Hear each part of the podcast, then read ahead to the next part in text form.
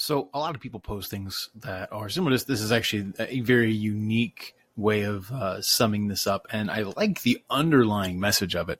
But I think that there's a problem, uh, and it's the historic perspective of all Christians up until the last 200 years or so that Mary was a perpetual virgin. It's not just a Catholic thing. I'm Catholic, obviously, um, but it was something even you know Martin Luther, uh, Calvin, uh, they all professed this, right? They they all firmly believed. Um, and if you you look at anything in the early church, they all say the same thing.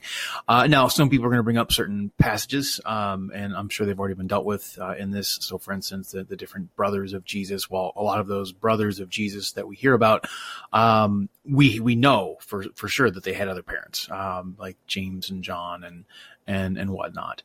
Um, but what seems to be the case and, and, I'm going to point out just one thing from Luke's gospel. I could point out a lot more, but this is just kind of an, an interesting thought here. Um, I have it pulled up right here. This is the RSV version. You can choose whatever version you want. Um, but it's this passage from Luke 1, 26 to 30 or so. No, actually, yeah, to 34. There we go. Just this chunk right here. And so Luke tells us this. In the sixth month, the angel Gabriel was sent from God to a city of Galilee named Nazareth to a virgin betrothed to a man whose name was Joseph of the house of David and the virgin's name was Mary. Now, betrothal, I'm sure you have an idea. It's basically like being engaged only, even a little bit more. In fact, it's, it's essentially marriage, like you're already married in a sense. Hence, Joseph would have to divorce Mary, uh, but it's before they live together. Um, and the angel greets Mary, hail full of grace, kecharitomene, says, you know, you've been perfectly graced in the past in such a way that spills over into, into the, the future and, and, and all, all stops in between, right?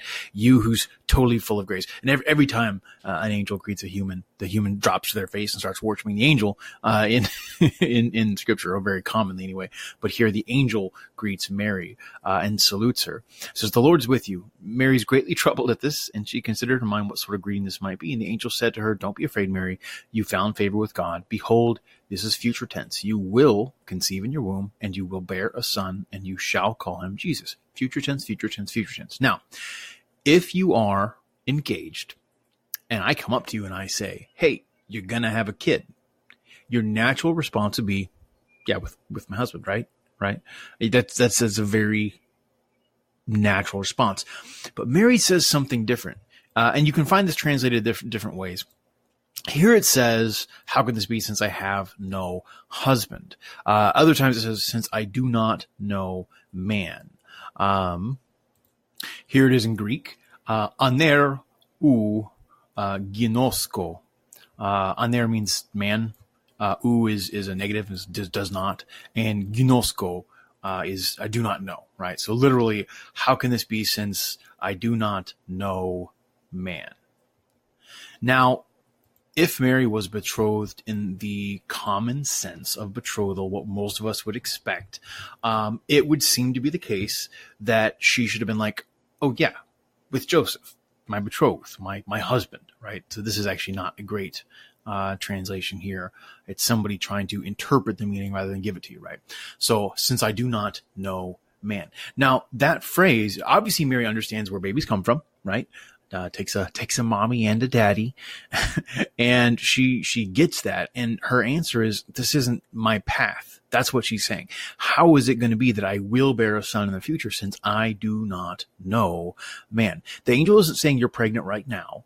Uh, the angel isn't saying you're going to get pregnant in the next couple of days before you live with Joseph. The angel is saying you're pregnant or you are going to be pregnant. And Mary says, how can this be since I do not know man?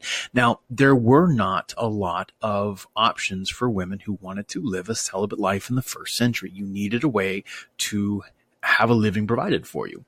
And um, you know, nowadays we have uh, we have sisters, right? We have we have convents and and we have you know, monastic orders of people who who you know live celibate lives.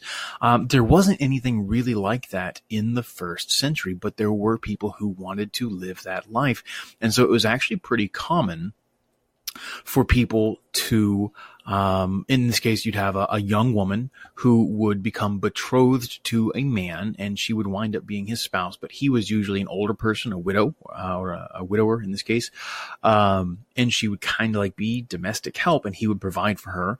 Um, but she would live uh, a chaste life, and this is not an uncommon thing. We can find references to this in multiple places, but we can also find uh, people living chaste lives in the New Testament itself. Uh, the two most uh, prominent examples are Jesus himself called the bridegroom, but never having a bride because, of course, the church itself is his bride, uh, and St. Paul, uh, who wishes all of us would be uh, celibate as he is, but of course he doesn't lay that on us as a burden.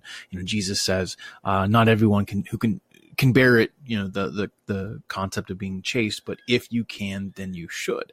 And so for Mary, she was essentially a consecrated virgin. This was always the plan from the very beginning. And there's no way to make sense of her response other than that. Now we can find first ten, first century references and second century references that that build upon this. Um, we actually can find uh, some listings that do in fact tell us. I think the Proto Evangelium of James is one of them. Uh, it's not scripture, but it is a historical document, and it shows a common thought at the time was that uh, Joseph was in fact a widower, uh, and he in fact had some children. So so Jesus in fact probably had. Um, or very, very possibly had stepbrothers, right, or stepsisters potentially, uh, who would have been children from Joseph's first marriage, but his wife uh, passed on. It would also explain things like why uh, we don't hear about Joseph in Jesus' later ministry. He would have been much older. He probably would have passed on before Jesus' ministry started, right? So this explains a lot of different things. And of course, we can go into other things about how, you know, there's lots of different phrases like the, there isn't a word for cousin. So whenever you hear people talking about the, the brethren of the Lord, adelphoi uh, in Greek, it's just it's a it's a it's a handy circumlocution, like saying, "Hey, what's up, brothers?" Just like St. Paul says, "brothers" to lots of people, right? That aren't his literal uh, biological brothers. Um, so anyway, I just wanted to share that concept. Uh, I know it's something that people probably haven't heard. Again, I I actually respect the.